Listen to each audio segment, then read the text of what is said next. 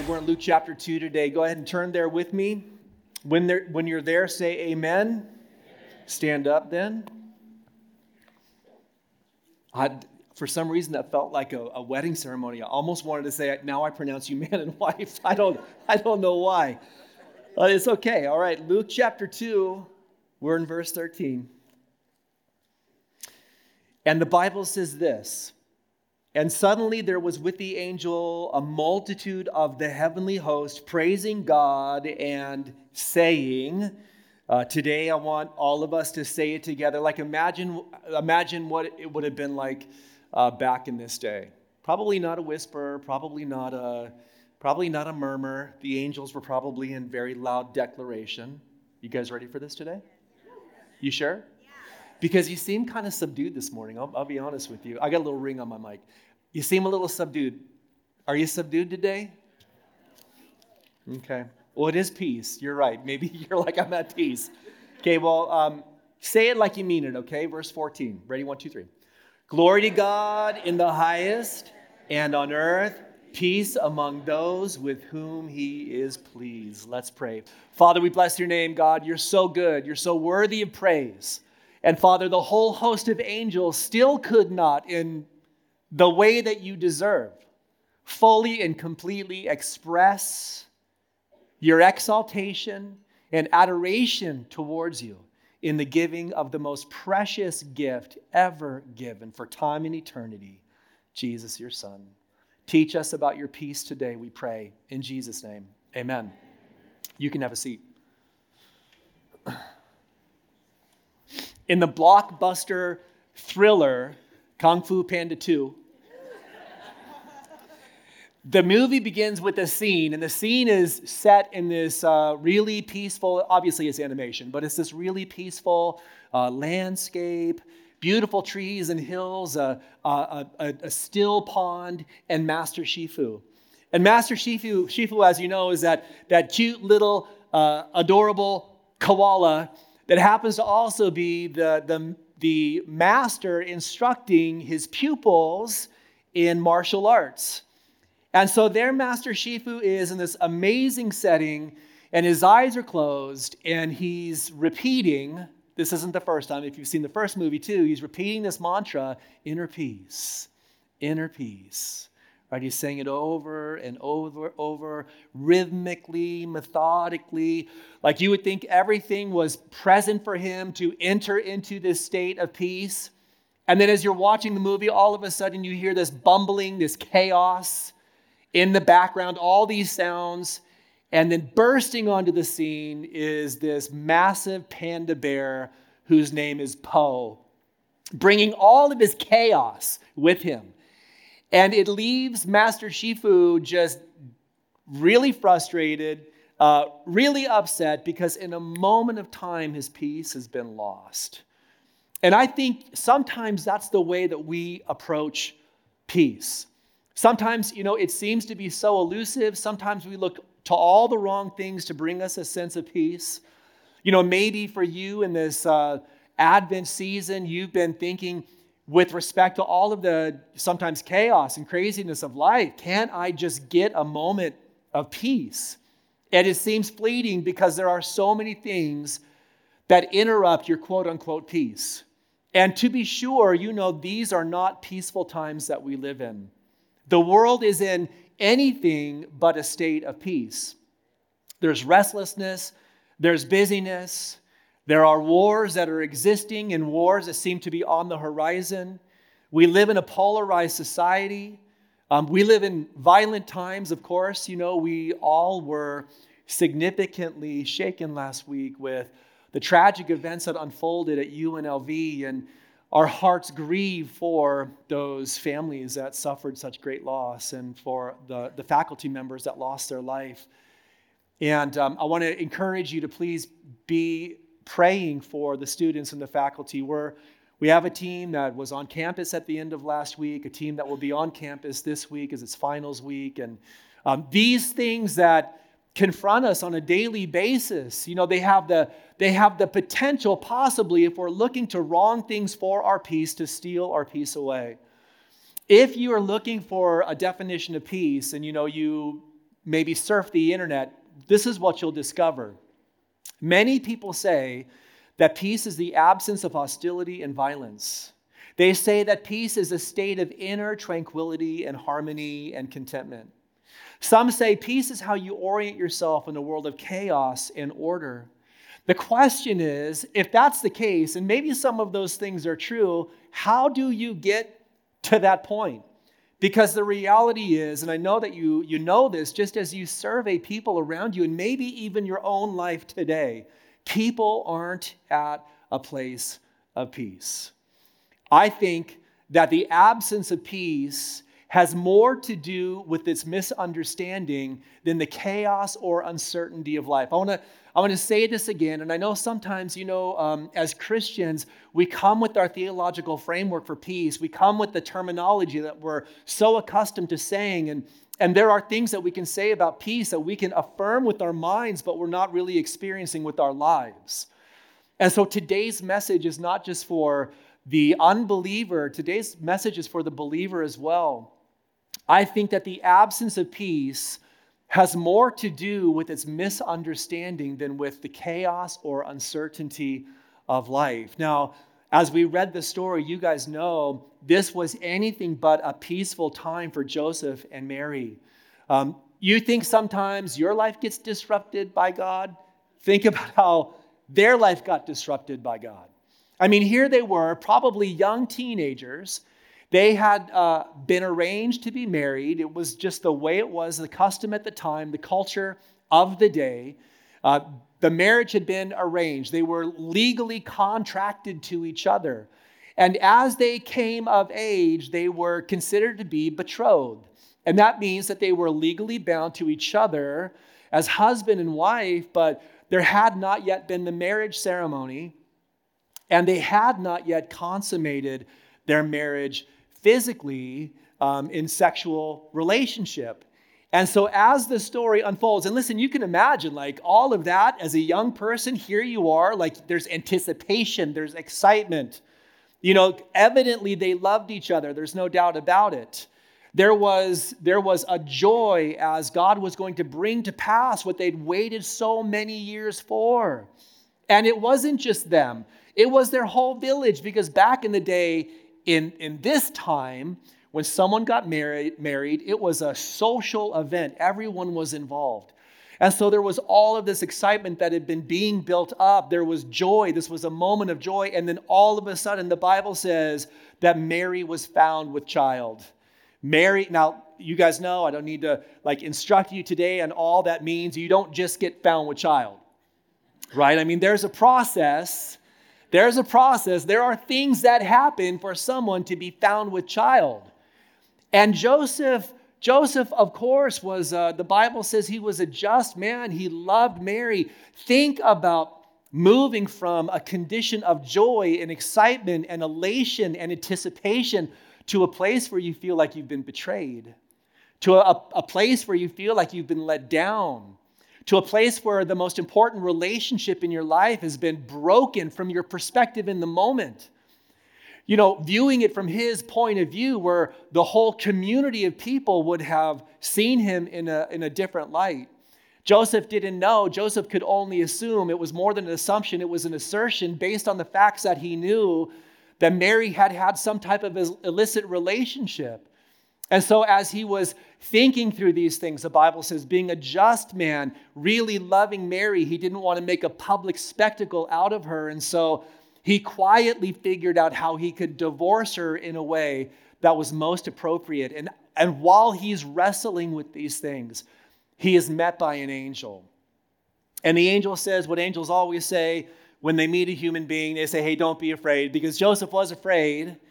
And then, then there's this unpacking, right? There's this unpacking. There's a, a transformation. There's a massive pivot. There's a there's a, a paradigm shift of Joseph's perspective because the angel reveals to him that Mary was not engaged in an a, a illicit relationship, that what is in her, she's found with child because the Spirit of God, the Holy Spirit, has placed within her the hope of Israel, the glory of Israel, the one whom Jews had been looking to come for hundreds, if not thousands, of years.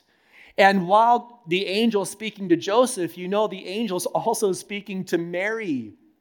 And the Mary and the angel tells Mary that she is going to be overshadowed with power from on high, and that she is going to conceive by the Holy Spirit a child who will be called the Son of God, the Holy One, Jesus, Emmanuel, that is to say, God with us. And so, yeah, it's an amazing story. And so, right, there's this, there's this chaotic moment. There's the revelation of the angel. Circumstances get crazier around them as there's a Roman census. Rome wants to know how many people are in the empire. And so you've got to go back to the tribe that you're from, to the community that you've been born in. Joseph and Mary travel from Nazareth to Bethlehem. And that route, the most dangerous route to take. It was a turbulent journey for Joseph, who was walking, and Mary, who was on the back of a donkey. You know, um, when I took my wife to the hospital, I didn't pack her up on a donkey. I mean, I'll just tell you right now, that wouldn't have gone over very well. Think about the turbulence of this journey, right? I mean, it wasn't as if, you know, they're, they're driving in a heated car with heated seats, with all the, all the different things that you placed within the, the bag to be prepared for delivering a baby. Like she saddled up on the back of a donkey and took the most dangerous route. It was a turbulent journey, but peace wasn't found when they arrived at Bethlehem. When they arrived at Bethlehem, it was an unsettling arrival because the city, the, the community, the village was packed with people. There was literally no room left for them and so you know what they had to resort to. It was impossible to find a place to stay, kind of like finding a room in Las Vegas when F1 is in town. Just packed.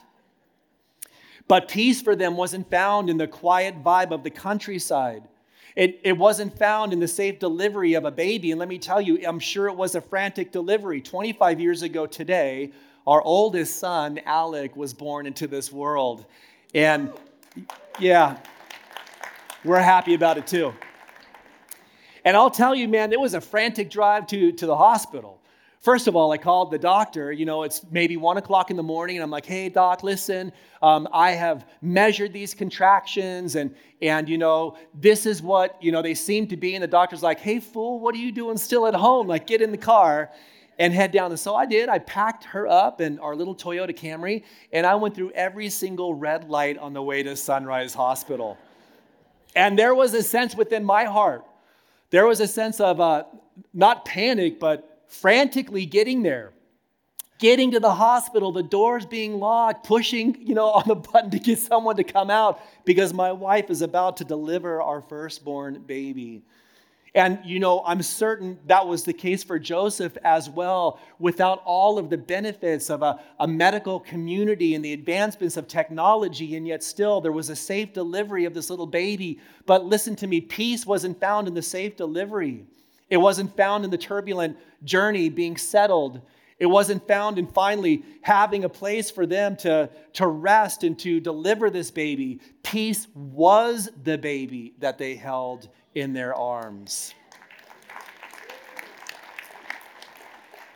You know, I do appreciate this time of year, and, and, and for, for many of us, you know, it's, um, there are aspects that are peaceful, right? We've got decorations that are up, and there's the, there's the hue or the glow of Christmas lights. And, and then, of course, there's the familiarity of family and finding those safe places relationally. And, and then, you know, we, we spend extra time kind of leaning into God and, and having that peaceful moment of devotion with Him in the morning. But let me just remind us peace ultimately isn't found in family relationships, and peace ultimately isn't in the accoutrements of Advent, whether it's the glow of lights or the beautiful Christmas tree. Peace is found in a person, and his name is Jesus Christ. I think that, and I'm sure you would agree with me, I think that the pursuit of peace is elusive. It's elusive. Um, if that wasn't the case, so many people wouldn't be living in a state of peacelessness. Some people look to a place to find their peace. They think, hey, you know what I'll do? I'll just move to a new state. I don't really like my state anyway. It's kind of turbulent. So I'm gonna, I'm gonna move to a place. I'm gonna build a house. I'm gonna have a nice serene lake. It's gonna be beautiful when I watch the sunrise and the sunset. You know, you've got your room all set up with, with um, feng shui. You've designed everything to create an environment of peace. You lay your head on the pillow and you've got sounds of ocean waves and white noise. You've got incense burning. I want to tell you today, real peace isn't found in a place. Interestingly enough, the Global Peace Index has ranked the U.S. as 131 out of 162 nations with respect to peace. We are on, we are on the bottom end of peaceful nations. The most peaceful nation is Iceland which probably the case because it's too cold to commit crime there. I'm just guessing. And you might be thinking, well, what about the state of Nevada? Nevada ranks 48 out of 50 on the Peace Index. But I just say this to you to remind you that moving to another state or moving to a different part of the community isn't going to bring peace to your heart. Some people say that peace is a perspective or peace is a mindset. I was going uh, through a little research on this, and I landed on a website. Um, and the website, the URL is calm.org. And they said if you want to have peace, you need to le- learn to live in the present. You need to cultivate a positive mindset. You need to develop love for yourself. You need to practice self care. You need to visualize a place that's peaceful. You need to learn to breathe effectively. You need to access nature. And I say, hey, look, I mean, all of those things are great until you stub your toe, right? You work hard to get into this place of peaceful meditation, and then you hit your, your thumb with a hammer. Or maybe you're out in nature and you're like, man, this is my place. This is my place of peace. That's great until you get eaten by a bear. And then I say, and then I say, rest in peace to you. maybe you think that peace is found in a person. You know, can I just boldly say to you today that there's no human being that can, that can complete what is missing in your life? There is no human being that can complete what is missing in your life. Marriage does not complete you. It does not complete you. There is an idolatry of marriage in our culture today where people say, man, if you could just find that perfect person, right? I mean, that, that whole statement's messed up in the first place. But the idea is the idea is that you're just this incomplete piece on your own. And what you need to do is you need to discover that person who's going to complete you, that person who's going to make you whole, that person who's going to give you a, sense that everything is just the way that it needs to be now that you have that person in your life. Now, listen, this is not a negative statement about marriage, but for those of you who are married, how's that worked out for you? Like, if that's been your framework for marriage, you have put something on your spouse that only God Himself can do. There's only one who's powerful enough to complete you. There's only one who's powerful enough to complete you. We're going to talk about that in just a minute. You know, maybe for some people it's pleasure. You think, well, if I could just have this experience, and really what's missing in my life are these experiences that the world has to offer. As I was pondering this, I was thinking about the scripture that says, There is no peace for the wicked. Um, and that may sound kind of strong today, but the context in which Isaiah says that is the context of idolatry. It's the idea that there's this missing piece in your life, and if you can just pull an experience into your life to fill that void, that somehow you'll be satisfied and happy. And this is the thing, y'all, that's idolatry because there is a void in your life. And the only one that's capable uh, of filling that void, the only one who is worthy of having that place in your life is God. And and when you're trying to fill that with something else, it's, it's, it's false worship. Like I said, it's idolatry, and it leaves you in a place of emptiness, and it builds a sense of, a sense of angst in your life. Some people try a place. Some people look to a perspective. Some people say it's a person. Some people say it's pleasure. All of that reminds me of what St. Augustine said when he said, You have formed us for yourself, and our hearts are restless until they find their rest in you. I want to say that again because it's powerful. You have formed us for yourself, and our hearts are restless until they find rest in you. The angels came with a declaration, and the declaration was about the peace of God or the shalom. The Hebrew word for peace is shalom, the shalom of God. And the angels, they, they, they preface this amazing statement about peace um, by worship. They say, Glory to God in the highest, and on earth peace. Glory to God in the highest. Like this is the fullest expression of worship. This is a whole host of angels. Rachel and I were talking about how many angels does it take to make up a host. And we're not necessarily sure, but I will tell you the skies were filled with angels.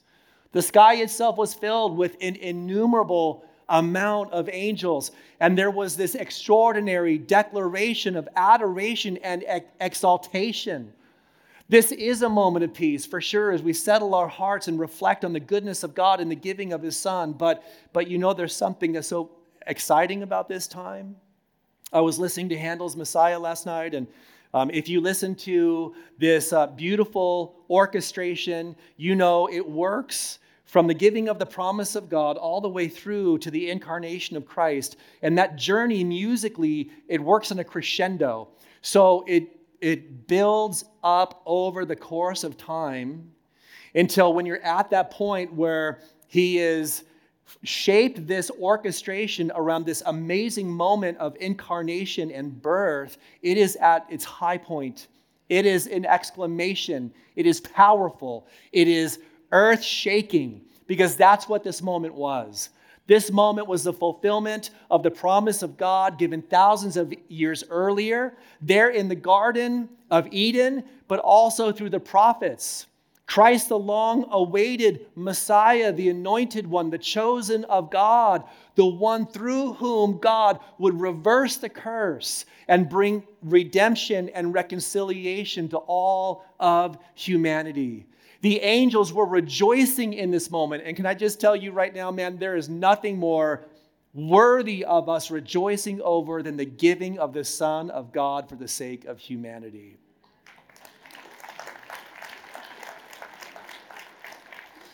This was an expression of worship because this was the message on earth peace with those with whom he is pleased. Like I said to you, the Hebrew word for peace is shalom. The Greek word for peace is Irene, where we get the English name Irene from. But the word shalom means three things it means wholeness, completeness, and security. The word shalom means wholeness, completeness, and security. The advent of Jesus Christ with respect to peace wasn't just that Jesus brought peace, but that Jesus is peace, that Jesus is shalom. It is the advent of peace in the person of Christ. I was at a assisted living uh, place, uh, you know, maybe like 10 days ago, and we were walking through this assisted living area. Um, and I walked by a table that had two puzzles on it, and the puzzles were incomplete. The outside parts of the puzzle were done, but the inside of the puzzle had yet to be complete. And I'll just be honest with you, like I walked past and I was like, oh my gosh, I wanted to sit down, pull some puzzle pieces out, and finish it because its incompleteness created an angst in me.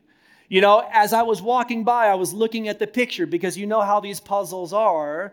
When you put all the pieces in place, it produces this beautiful picture. Normally, it's beautiful. Like, there are no puzzles that I know of that are chaos and destruction and disorder. Normally, it's a, a beautiful landscape or something like that. And so, I'm walking by and I'm like, yeah, I can kind of make that image out. You know, it looks to me like a beautiful landscape, kind of like a Thomas Kinkade painting. But there are pieces that are missing. And like I said, you know, it's easy to start on the outside of the puzzle because those pieces are easily identifiable because they have a hard edge. But then the closer you get to the inside, it's a little bit more difficult a little bit more obscure piece by piece. And so I wanted to sit down, I wanted to finish the puzzle so that there was a wholeness in the picture that was completed and that every piece had found its place. That's what shalom is. Shalom is a wholeness. Shalom is each piece put in its place and producing the picture that God intended it to be. The wholeness is the sum of all the parts coming together. The wholeness is the fullness of the picture. And then not just the fullness of the picture, but you know, when you see the picture, there's an existential reaction or experience that you have when you look at that beautiful landscape. There's something that comes over you, there's something that's at work within you, there's something that's triggered within you as you experience the beauty of the picture. The completeness means that there are no missing pieces. Every piece has found its place. When you put your trust and faith in Jesus Christ, you have shalom with God. You have shalom with God. And shalom with God is a complete and unbroken relationship with Him. It means that you're whole. It means that the relationship that had been broken between you and God has been reconciled. Two pieces that were in opposition to one another have been brought together in covenant relationship.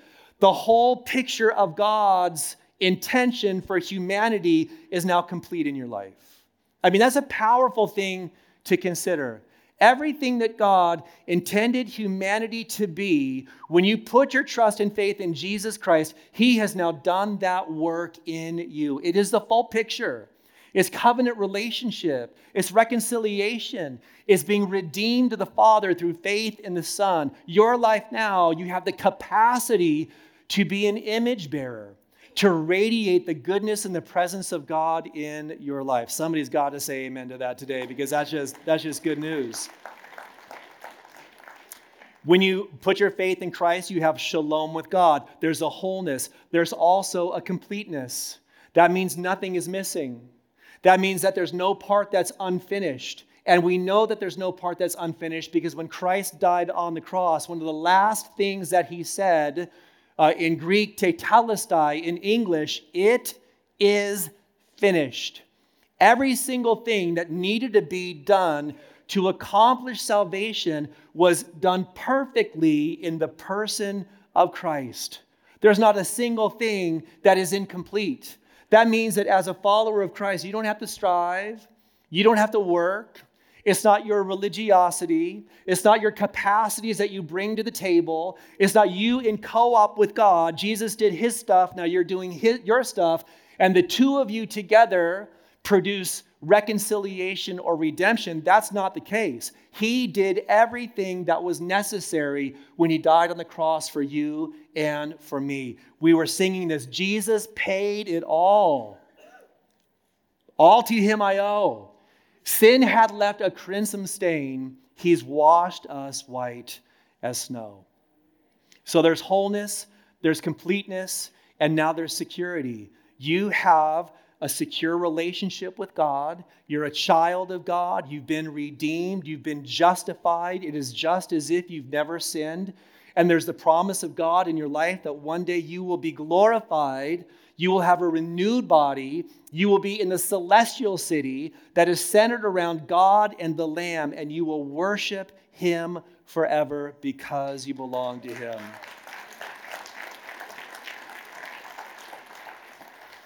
So listen, listen, I'm saying to you today that the shalom, the shalom of God first comes when you have shalom with God. You have a relationship with Him. When you have a relationship with Him, you then have the shalom of God.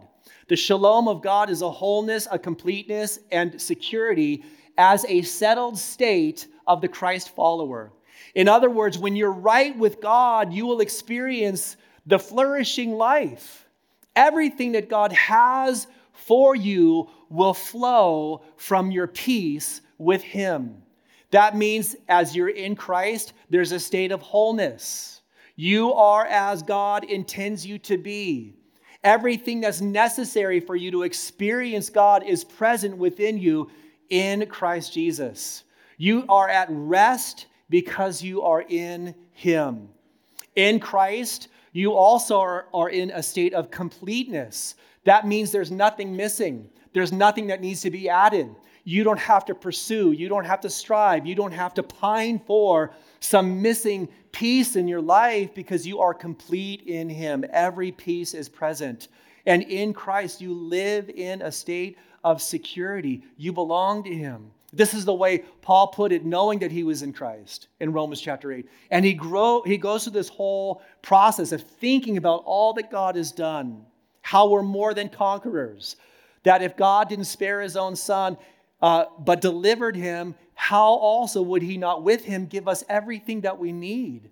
Paul wraps up Romans chapter 8 as he's like laid the foundation of there's no condemnation for those who are in Christ Jesus by saying, I am convinced that nothing can separate us from the love of God.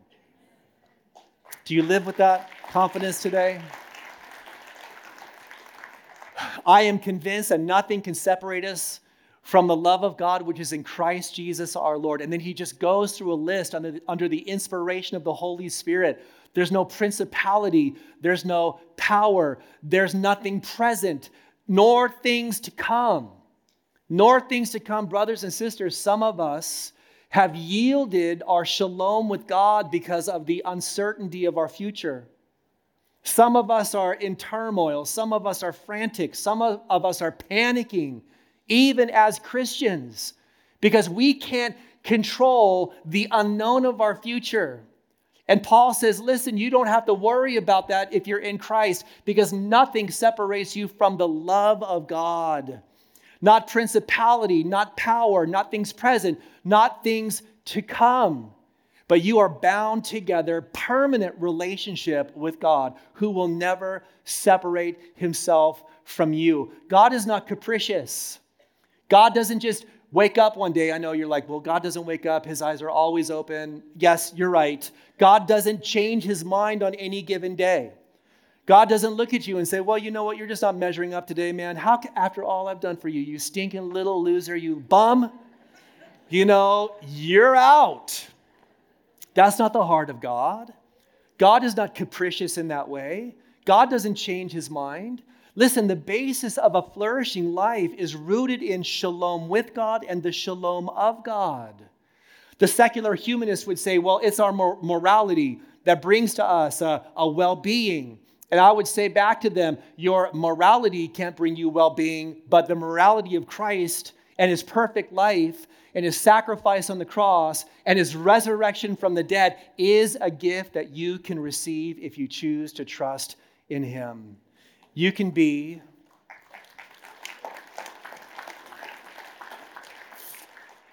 I'm taking the long way to say this to you today, but you can be content in Christ. You can live in a you can live in a state of contentment. You can recognize that everything that you've ever needed has been placed within you through faith in Jesus. And God has made you whole, and God has made you complete, and God has secured you to Himself. And so you can say, listen, you can say, it doesn't matter what I have or don't have. It doesn't matter if I if that relationship happens or it doesn't happen. It doesn't matter if I get the job or I don't get the job. It doesn't matter what's coming down the pike. It doesn't matter what happened in the past. It doesn't matter my circumstances in the present because I have Jesus. And if I have Jesus, I have everything that I need. There's a fullness. There's a fullness, you know, there's a fullness. And, and the atheist and the secular humanist would say, well, you know what? Um, we don't believe that, and you can't get there because of that. And what you believe is false. And the Bible says the fool has said in his heart, there is no God, because no one can take that personal experience that you have had with God away from you. It is yours. It is yours. I say that to say you can give it away. You can give it away, even as Christians. Like when we're not leaning into the shalom of God, you know, sometimes we can become so frantic, so panicked, so overly concerned that we make stupid decisions in our life because we've not just settled and rested in the fullness of God through the presence of His Son in our life. You know, I may say all of this to you today, and as a Christian, you might be thinking, hey, that I get the biblical reality of that, Pastor, but my experience, you know, I mean, I, I come today, even as a Christian, with, with frustration and anxiety and stress. I'm overwhelmed. You know, I'm stretched thin. And, and I would say to you, frustration, anxiety, and stress are warning lights. They're warning lights that lead us back to the shalom of God. God has placed those things within you. I'm not saying today that God is the cause of stress, anxiety, or frustration. But when those things emerge in your life, they are signs that you are not living to God's peace. You're not living to God's peace. God does not want you chronically living in a condition of frustration, anxiety, and stress. And you know, as Christians, even as Christians, sometimes what happens is this is the place we dwell. We, we pitch our tent. We pitch our tent in stress. We pitch our tent in anxiety. We make that our dwelling place. We, we start to think, hey, well, this is just the way that life is. We blame it on the circumstances around us. We blame it on the people that we were thought we thought were going to be the answer for us. And God says, I don't want you living there. I've not done all this. I've not created peace with you and given you my peace so that you could pitch your tent in anxiety, stress, and frustration. I don't want you living in that spot. And you say, Well, how do I get out? You get out by being a person of faith who trusts in and leans into the peace that God has provided in the giving of his son. And you find the contentment that your heart needs. You find the contentment that your heart needs. If you feel like there's an emptiness in your heart, it's not because you're not getting something the world has to offer, it's because you're not leaning into something God's already given to you. And that, that means that there's got to be a discipline, brothers and sisters. You know, I could sit here, I could sit here, and church could be a facade. Uh, we had a video, our video screens messed up, you know. I was at the first service. You guys got spared. But, but you know, there are times where it's like, I'm glad that what we do is flawed.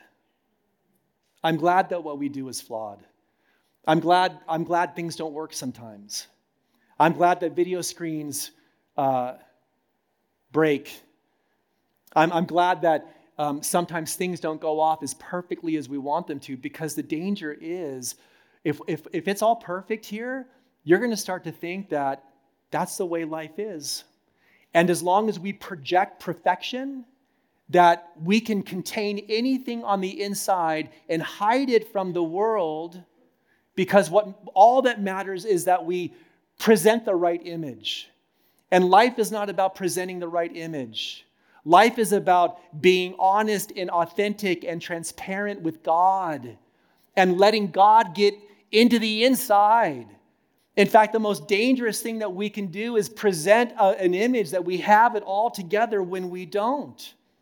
Paul says in 1 Thessalonians 5:23, and uh, just to wrap this part up, he says, Now may the God of peace himself sanctify you completely. By the way, he is the God of peace. Sanctify you completely, and may your whole spirit and soul and body be kept blameless at the coming of our Lord Jesus Christ. He who calls you is faithful he will surely do it.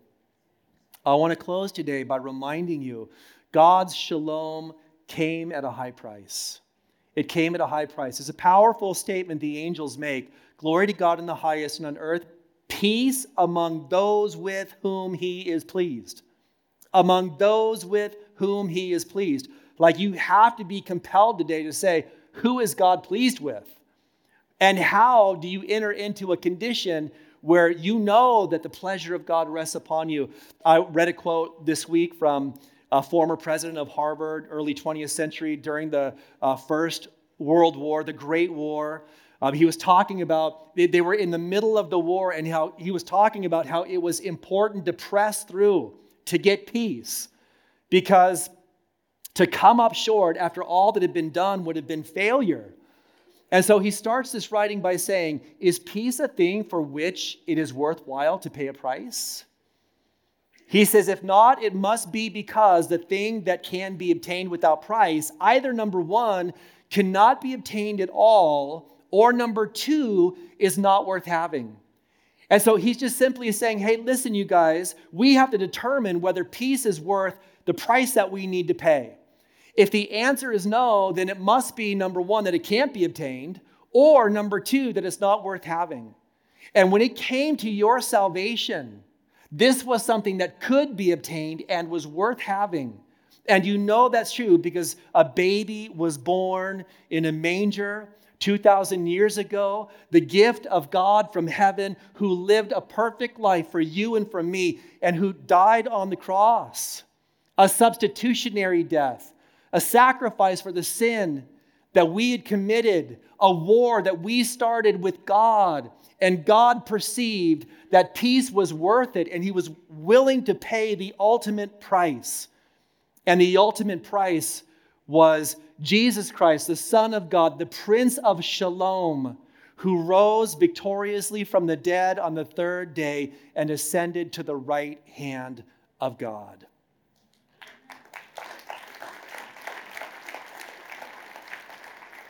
Colossians 1:20 says this, and through Jesus to reconcile to himself all things, whether on earth or in heaven, making peace by the blood of his cross. It was his life for your life. You were worth the price that he was willing to pay. And I want to say to you today peace isn't something you achieve, it's something you receive because it was already achieved for you.